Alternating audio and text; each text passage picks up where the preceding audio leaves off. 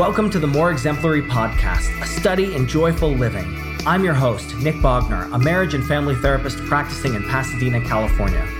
In this podcast, I'm talking to some of my favorite professionals, both inside and outside the world of therapy, to learn how they cultivate happiness by accessing their own joy and enriching the lives of others. Thanks for coming along for the ride. I'm so glad you're with us. For this week's episode, I spoke with Holly Anderson. Holly is a kick ass therapist in Kansas City, Missouri, who specializes in working with highly competent and successful women in business. Like myself, Holly is fond of looking into the different bullshit rules that people are expected to follow in order to knock them over and sweep them away. Holly shared with me some of the work she does with her clients, as well as the story of how her career started. The sound quality is a little rough, but I hope you enjoy what she had to say as much as I did. Holly Anderson, good to see you. How are you? Good. I'm doing good. Good to see you too. Thank you. For those of you who may be listening, Holly and I are joined via telephone and Skype, so that will explain the uh, the audio quality here. Um, but it's worth it. It's worth it to make it through the audio quality to get to talk to Holly today. Whoop whoop. so Holly, the the subject of our conversation and this podcast in general is uh, how to lead a happier and more contented life, and I feel like if I talk to enough people that I really like and respect, then we're going to be able to assemble sort of a treasure map um, to leading a more mostly contented lifestyle. So I wanted to ask you, what is your piece of the map? How do you how do you help people lead a more exemplary life? Yeah, like uh, when you sent me the questions, I've been thinking on this, and you know, I was thinking about how asking people what makes them joyful also like brings up suffering a lot and I was thinking, like, you know, as a therapist, like, what do I do to help people find that desire or want or wish? And I think a lot of it is like not being afraid of the dark. Tell me more. Well, you know, I think of like a lot of times with difficult emotions are, you know, stories in our past or just, you know, trauma. You know, there's so much fear around those really scary, dark things. And I feel like my clients inspire me as they work through their things and to just kind of like, you know, face the dark, you know, like what's under your bed kind of stuff. Mm-hmm. And um, so, yeah, so I feel like that is like the one thing that I've realized because I started becoming a therapist like pretty early in life. Like I was like early 20s. Like I didn't, I didn't know anything. I'm like, I should pay you to be here to listen to me. um, but I I feel like everyone needs someone to hold space, like just like literally a space to just explore dark stuff that that makes you that impacts you. And so I feel like doing that work myself in my own therapy and then with clients and then in my friendships, like really good relationships, like we're not afraid to talk about the hard, dark things mm-hmm. with each other. And it makes it hard sometimes. It's definitely difficult and heavy and but it's so rewarding because I feel like that's when we, you know, always think about Brene Brown's work, you know, when you shine light in the dark. I mean, that's what we do with shame. We we talk about it, we shine light on it. So then we work through it and it's a little less scary, a little less um it fools us a little less uh, to listen to it. Yeah. So. Well, let me. Yeah. I was talking with uh, with Jen Fredette, who uh, who we both know, a couple days ago. Yeah. And this one of the subjects that we were talking about was sort of bullshit rules that people follow. Um, oh. And so when you're when you're describing this sort of um, being afraid of the dark, I'm imagining that monster that we think is under the bed. That you know, hopefully a loving parent comes and pretends to spray away with monster spray. So my question for you, as a therapist in practice, um, who works with uh, with high powered women what is the what is the the most common boogeyman that you see that we are terribly afraid of that we need not be afraid of oh that you got to have all your shit together oh, yeah. yeah like i think that we're all so afraid to be really seen as human and as messy and as we level up we're like oh oh no like what will they think that you know I'm doing the best I can and just making my best educated guess about this call.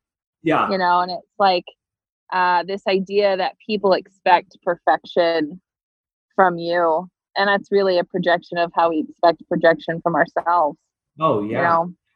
so and obviously i can't speak to this personally but i feel like what i hear over and over again is that we expect extra perfection from women across a variety of platforms and and pieces of their lives. Has that been your experience? Oh yeah. Like i think uh for women it's like in our culture with looks and and uh expectations even being like nurturing like heaven forbid you be aggressive and have and have some anger you know? And then you're just like a, yeah yeah so yeah and i think especially for people of uh for just like women in marginalized groups as well like you know it's hard to be anything than docile and helpful sure so, sure mm-hmm. um, i remember years ago in a previous career long before i had done my own work and a lot of the learning that i've done subsequently i had a i had a meeting um, with someone who began to cry and it kind mm-hmm. of played out like that scene from E.T. um, where he meets Drew Barrymore and she screams and then he screams and they run away from each other as fast as they can. Like it's like uh, just a, a, a person ill-equipped to deal with another person's sadness. You know. Yes.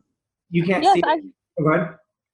Please. Yes, I just agree. Like I think like um like I was thinking it makes me think of this story of like uh my brother and I sometimes will do Enneagram workshops Mm-hmm. And he was so funny because he's like, yeah, when he started like getting deep, I like wanted to lean out, and there you are leaning in. and I was like, oh, that's just training kicking in. Like that's just mm-hmm. lean in when you when you don't understand, when you don't know. But yeah. it is really scary because it's like, ah, we all want to run away. Yeah.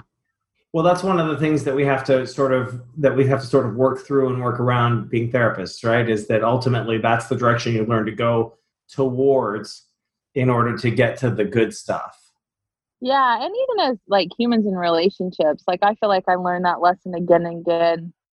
Uh, like in my own friendships or my own relationships, you know, it's just like, um, like avoiding it is helpful in the moment and a nice like comfort, but it like does me no favors long right. run. Right. Yeah. It's definitely, it's like uh, going to the grocery store and buying one thing. You're going to have to go back to the grocery store. you, you, get all your groceries at once. I, I yeah. super, super uh, inept analogies. So hopefully they'll be the first of many that I give you. No, no, it's true. It's so oh, true off topic a little bit here. I'm curious because um, people who are listening may not know this if you're not in our field, but having somebody that comes to therapy as their first career is a really rare thing. Like you don't meet a lot of people who get into it in their 20s. So can I ask you, how did yeah. you you wanted to do this thing without having a whole other career ahead of it like most of us do? Oh, I feel like some of it was like my own naivety. Like like I had this idealized version of a therapist in my head. Like what what what I would do is I would just listen to people all day and have great conversations, which is the part of the job. But I think I wasn't quite realizing like how much this field calls me to be a healthier person. Yeah. Oh. And, yeah. Mm-hmm, again and again, and like, you know, it's like, and I feel challenged a lot. To, like this, that's why this job, you know, not just hearing pain, but like this job is heavy because of like I have to do my own work. Yeah. I mean. Yeah. It does, but you ought to be, right?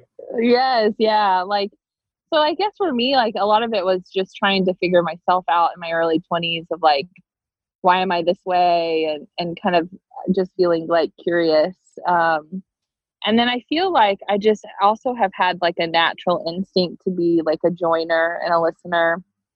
Um growing up uh, I was a pastor's kid, so I like watch that all the time. Sometimes, and you know, not always the healthiest form of that, but um, I think, I think just connection has been like this core value in my life from like a really young age, and I feel like therapy felt like a natural uh, extension of that. Like I've always enjoyed forming relationships and knowing people, and so um, I I I feel like everyone I ever meet as a client, I'm just so fascinated by. I just think they're like they're, yeah. I'm so curious about them. You know, I'm like, wow, you're so cool. Let me learn about you. You know, like that's always I feel like a part of this for me that called me to this you know and I feel like clients are, are often taken by surprise. Like I, I'll I'll meet a new client and they'll say, "Well, this is just all really boring stuff," and it's like, "No, no, no! Give me more of it. Tell me more about that. You know, that thing, the good stuff, the bad stuff. I want all the details. Tell me about every member of your family."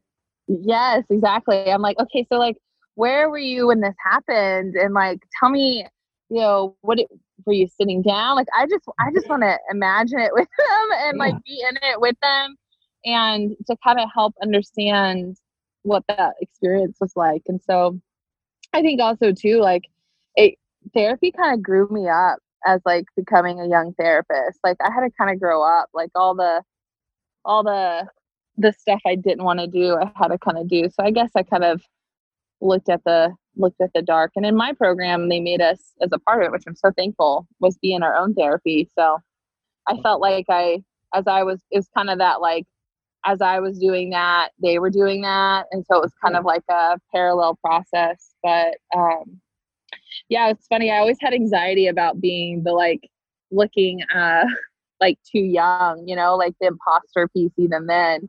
You know, I remember I used to like Uber dress up just to be like, I look smart. Right. Yes. Yes. Absolutely. Yes. Yes. I even I uh I think that's when I like wear my glasses more. I was like, these make me look oh, older. Exactly. Yeah. Yeah. You got to wear right down on the end of your nose, right there, and occasionally yeah. off and chew on the end of it. Right? Isn't that what that like what thoughtful people do, like academics? Yeah.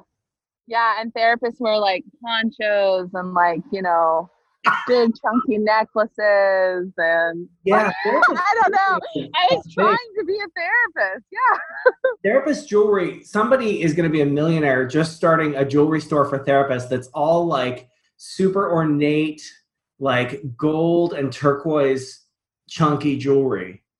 And yeah, I always thought I was going to be that person that dressed up like like a crazy person or you know just wore button downs all the time even though I hated that. And then I started doing it and I started wearing this exact outfit that I'm wearing right now which is a black t-shirt and jeans. And God help me I think I've worn a black t-shirt and jeans at every session I've ever done in my entire career. And I even had a supervisor that said you might want to think about dressing up more than that. And I was like yeah thought about it but you know, like in, in keeping with our topic, this is what makes me happy. And yeah. this is what makes me contented, and this is what makes me happy to go to work and not uncomfortable in my own clothes. And so I feel like I'm one of the things I love about this career is that I'm allowed to have that. So oh yeah. Work wearing clothes that I hate and I'm uncomfortable in. What message am I sending to people about like how much you can advocate for yourself? Exactly. Like I feel like when I finally got over trying to be this certain person, and just was myself, I felt like, you know, there is a shift in that. You know, I wear like I wear black a lot too. Just like I just have a uniform. I just wear like the same thing because yeah. it's comfortable. And then I, you know, when I got my when I had pierced my nose and I had some other like self expression stuff like tattoos and things like that. And I had so much anxiety of like, you know, I was working with kids at the time. So I was like, what are these parents going to think, you know? And but after time i just realized that like the biggest gift i can give to others is being comfortable in the space that i provide because right. then i am being my true authentic self which i'm like you know it's such a hypocrite to be like be yourself but i'm gonna fake this role um, which i think like my show where i pretend to be a therapist right yes which i think is like leads to that imposter piece which i think happens in like all careers so like you know uh, for women in business and i think for you know, um, one thing I'm seeing is this expectation that we have to be what we think we're supposed to be, you know, uh, for women, for these, you know, for young therapists. Um, yeah. Are most often women, also, right? Yeah, yeah, totally. Uh, it's definitely a big, like, cultural message we all buy into yeah. Uh, in that way. Well, so how do you help people break free from that message? Because it's powerful. It comes from all angles it's decades or centuries old. Yeah. Like, how do you help people with that? Uh, well, I feel like, you know, my, I feel like the biggest piece that I've learned in all of this, if I could like summarize like two major things, was, you know, becoming more mindful and just like aware, just aware that I'm like buying into this message, you know, like, and even aware that I'm thinking these thoughts about this, you know, and noticing my own maybe anxiety in my body where like my heart is racing or you know just noticing myself around these things and how I'm what I'm wanting to do. Uh, so I feel like mindfulness is kind of like the entry point of all insight. That's in, in my own experience in my own life. And then I think the other piece is just kind of some of the uh, shame resiliency stuff that I've learned through like Brene Brown is like really using a lot of self compassion. This idea that like no one, no one, it, it's it's universally human to struggle, and like the the moment that I accept that, it really helps undo that tension, you know, and get back into myself, my body, and just try to try to manage manage the moment as best as I can. Yeah. So, yeah. I love that. Yeah, thanks. Yeah, I uh, I think it it's hard to have a different relationship with ourselves, and so um, I think for me the mindfulness helps me watch and notice that, and self compassion has helped me uh, like be really kind to myself, which is yeah. such a a foreign idea Right. Yeah, it's definitely not prescribed by society at large. There's definitely like a there's definitely like a message that you need to get back out there and you need to be earning and, you know, buy some of the stuff, you know, which yeah. to buy stuff as much as the next person. Uh, I just don't like to feel bad about it or to feel or for it to be motivated by feeling bad. Um, but there's yeah. this thing that like the moment you let up and you feel happy, then you are really fucking up. Yes, like I totally feel like that is something that it's like if I'm too kind to myself, then it all falls apart. Right. Like there's so many scarcity messages. Like if I enjoy my life, if I don't work as hard, if I put boundaries, like you know, and still work really hard within my boundaries, or you know, um, I'm kind to myself. All of a sudden, I don't give a shit about what I look like. Like that's like not true. Yeah it, it, yeah, it's like you're moving two inches in this direction, and the idea is that the whole pendulum will swing, and then suddenly you'll be in this horrible, chaotic mess that you can't come out of. Yeah, it's like fear culture.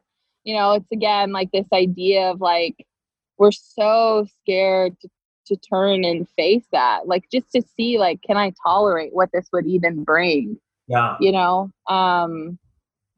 So yeah, it, it's kind of mind boggling that we all collectively buy into this. Yeah, how do we learn that? Where did you where do you think we learn that from? Uh, you know, I mean, I feel like I grew up with parents who were like, you know, I, I don't know if it's like generational, political, cultural, societal stuff all at the same time, but mm-hmm. like, you know, I, I felt like I watched my parents struggle. I watched them struggle financially. I watched them, uh, you know just struggle as as humans trying to figure out uh, what they want. And and i feel like the message was like to be a good valuable person you need to not have boundaries or ask for what you need or you know so some of these core messages uh, i think were in my family. And then i think like i rarely i rarely look around and be like oh wow they're really doing it different you know? Yeah. Yeah, I felt like I had a little of that too, and I and you know, no, I don't have any ill will towards the Catholic Church that I was raised in, but I felt like there was a message in there that like that like you're supposed to lead a life of service, and it's supposed to kind of hurt a little bit, up to and including even like the you know the icon of it or the the mascot of it is a is a person dying um, bleeding to death on a cross, right? And so there was kind of this notion of like we do wonderful things, and you know I saw people do wonderful things, but also you know just so you know this is going to sting on a pretty consistent basis. And it's been yes. revelation to me to learn as an adult that in fact you can actually you know you can actually feed the homeless with a smile on your face. You know you can actually help take care of other people and enjoy yourself, and also afford chunky jewelry and you know feel good about yourself even being imperfect, you know? Yeah, it's it's like in this idea of like in the dichotomy or in the juxtaposed things that, you know, you can remain is kind of what I even hear you saying in that. And, you know, I think that's even true of um gosh, I had a thought and I lost it. But basically like um life is gonna be full of suffering. It's kind of I feel like there there is pain but we don't have i feel like we don't have to buy in that we have to get pain or suffering mm. to make a meaningful life. You know, because there is this message that, like, you know, that you must suffer, you must like hustle, you must you must sweat, you must, you know, just be in pain. And I don't think that is true. I I see people not being in pain. And I yeah. myself increasingly am not in pain. And so I'm just thinking maybe that we could write a new playbook, right? Yeah. Well, I think that's the new story around like you don't have to suffer or be in pain to have a fulfilling life. Uh, and sometimes that suffering is like we add it to ourselves with like, you know, not knowing uh, what we want, what we need, or what we can't do. Yeah. Yeah. Okay, so I'm going to ask you a retread of a question I asked you earlier. So, what is the most common thing that people think they can't do that they can do? Like the thing where people walk in and say, oh, I absolutely am not capable of this thing, um, but 100% they are, or are almost definitely likely to be able to. Gosh, I think like almost everything. um, I think like, uh, do I need to be, do I have to stay in this relationship? Do I, uh, do I, um, do I have to stay in this job that makes me unhappy? Do I um, have to allow someone to treat me this way to stay in connection? Um, you know, it's like it's almost revolutionary to think that you could actually do what you want. yeah, ain't that for something? yourself? Yeah, yeah, or that there's more out there than what you can see. You know, I had I attended a talk a couple years ago from a therapist, and I'm going to really fuck this up, but he made a demonstration and it was like he sort of made a pie chart and he goes okay this is everything that is. This is the part that we know we know. This is the part that we know we don't know. And then all of this is the part that we don't know that we don't know. And so i i think about that with clients. I talk about that a lot. Like there's so much that you don't know you don't know. There's so many possible outcomes and opportunities that you cannot possibly envision in this moment. Um, and yet you are married to one of the ones that you can envision and you're married to the shitty one Like you're not even saying, "Well, I'll definitely win the lottery." It's definitely that you're going to be homeless. Um, yes. In fact, both of those things are probably equally likely. Yeah, yeah. Well, and I think that's where I'm like, oh, it goes back to like fear because, like, you know, I mean, why do we choose the darkest, hardest narrative in those moments? And some of that is like maybe that's our conditioning of what we should expect, but also at the same time, like I don't know. I'm just like been revolutionized to just kind of think like, like, I don't know, lately in my life where it's just like, screw fear. Like, I'm just like, blow it up. Just see what happens. What's the worst that could happen? You're going to be okay. You yeah. know, like, like I feel like the more I work on myself and, and, and in some of these things, I realize that like, I'm not an impulsive person. I'm actually like too cautious. And so like oh yeah. So like being able to be more risky. I think that actually happens developmentally. You know, you get some stuff, you feel a little more grounded, you know, you have the things that maybe your family didn't have or you've done something of success. I think I see this in people who are definitely successful or professionals that have risen above or gotten out of like certain you know social economic statuses and there's this piece of like oh no can I still be a risk taker? Yeah. When I had when I had nothing when I was younger, like I was like, oh, I'll sell everything and drive my car across country, no big deal. And like now, it's like, do I do I want to risk this? Yeah. And it's like you almost have to like, it's like you work so hard to get something, and then you're too attached to it, you know. And somehow we don't. The lesson that that and that's taken me forever to learn, and that I see people consistently not learning is that I did this once and so I can do it again. And it's like yes. people claw their way up and they earn all of this wonderful stuff and they build a life that they like. And there's no notion of like, this is definitely evidence that I could do this again. It's like totally. I did this once and if I let it fall apart, then that's it. Yes, yes. It's like I am tied to this one thing that I did when it's like um, what I what I feel like I've really realized is that like successful people, like as I just like I know fascinated by like women in business or mm-hmm. people in general that are like just really successful and fulfilled in life as i watch they have this ability to like um to to allow themselves to be bored and like do it again and again and again but then they're also not scared so it's like such an interesting combination of like fearlessness and like consistency it's yeah. like whoa. Mm-hmm. Yeah. Well, so let me ask you. You you have recently moved your office to a new city. Is that correct? That is correct. Where are you located these days? I am in Brookside, Casey Mo. Brookside, Kansas City. I want to be the first person to report this so that people that are listening to this want to get one of those sweet new slots can uh, can get in there and work with you. Tell me yes, a little about this practice that you're building in, in Kansas City, Missouri. Well, I am uh, I am working on uh, my practice and building it, and you know I just feel really passionate about working with women in business, women uh, really like kind of not just entrepreneurs, but also women who have been like in a business management where it's in like kind of CEO positions. Yeah. Just kind of that that difficulty of again like can I be a human? The imposter feelings, uh, you know, the anxiety. Gosh, being so successful, you've had to have some anxiety to hustle, but then also like that can also ruin your satisfaction of all the things that you've gotten, you know. And so, really, kind of working on some of those things that come up for the women that I work with. And then, you know, I also am uh, trained in emotionally focused therapy with couples. So I also do a lot of that work. And then, uh, and this kind of connects with working with the women that I work with, but Brene Brown's work in shame resiliency. So just kind of like a lot of the themes that we're talking about is the kind of work I like to do. Yeah. oh, I love that. I'm jealous of these people that are going to get to see you in Missouri. Um, Thank you. Yeah. Well, so Holly, any parting tips? Um, anything that remains unsaid? Anything that you want to tell the world? Do you have a platform here? There may be as mm-hmm. many as a dozen people that hear this. Hopefully more than that. But uh, what would you like to tell people about leading their best life or their fullest life? Don't be afraid of the boogeyman. It's not real. Right on. I'm right with you. Yeah. Well, thank you so much for joining me on the cast today. Yeah. Thanks for inviting me.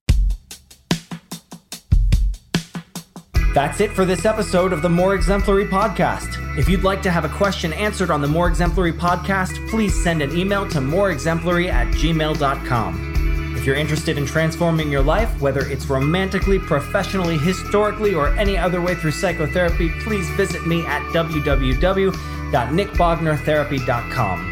If you love this podcast, please tell all your friends about it, and if you don't have any friends, then please tell some strangers about it in a not creepy way. Subscribing and leaving positive reviews helps me to be able to make more episodes of this podcast. And if you're still listening at this point, then I suspect you've fallen asleep with your earbuds in. Sleep well, and I can't wait to join you for the next episode of the More Exemplary Podcast.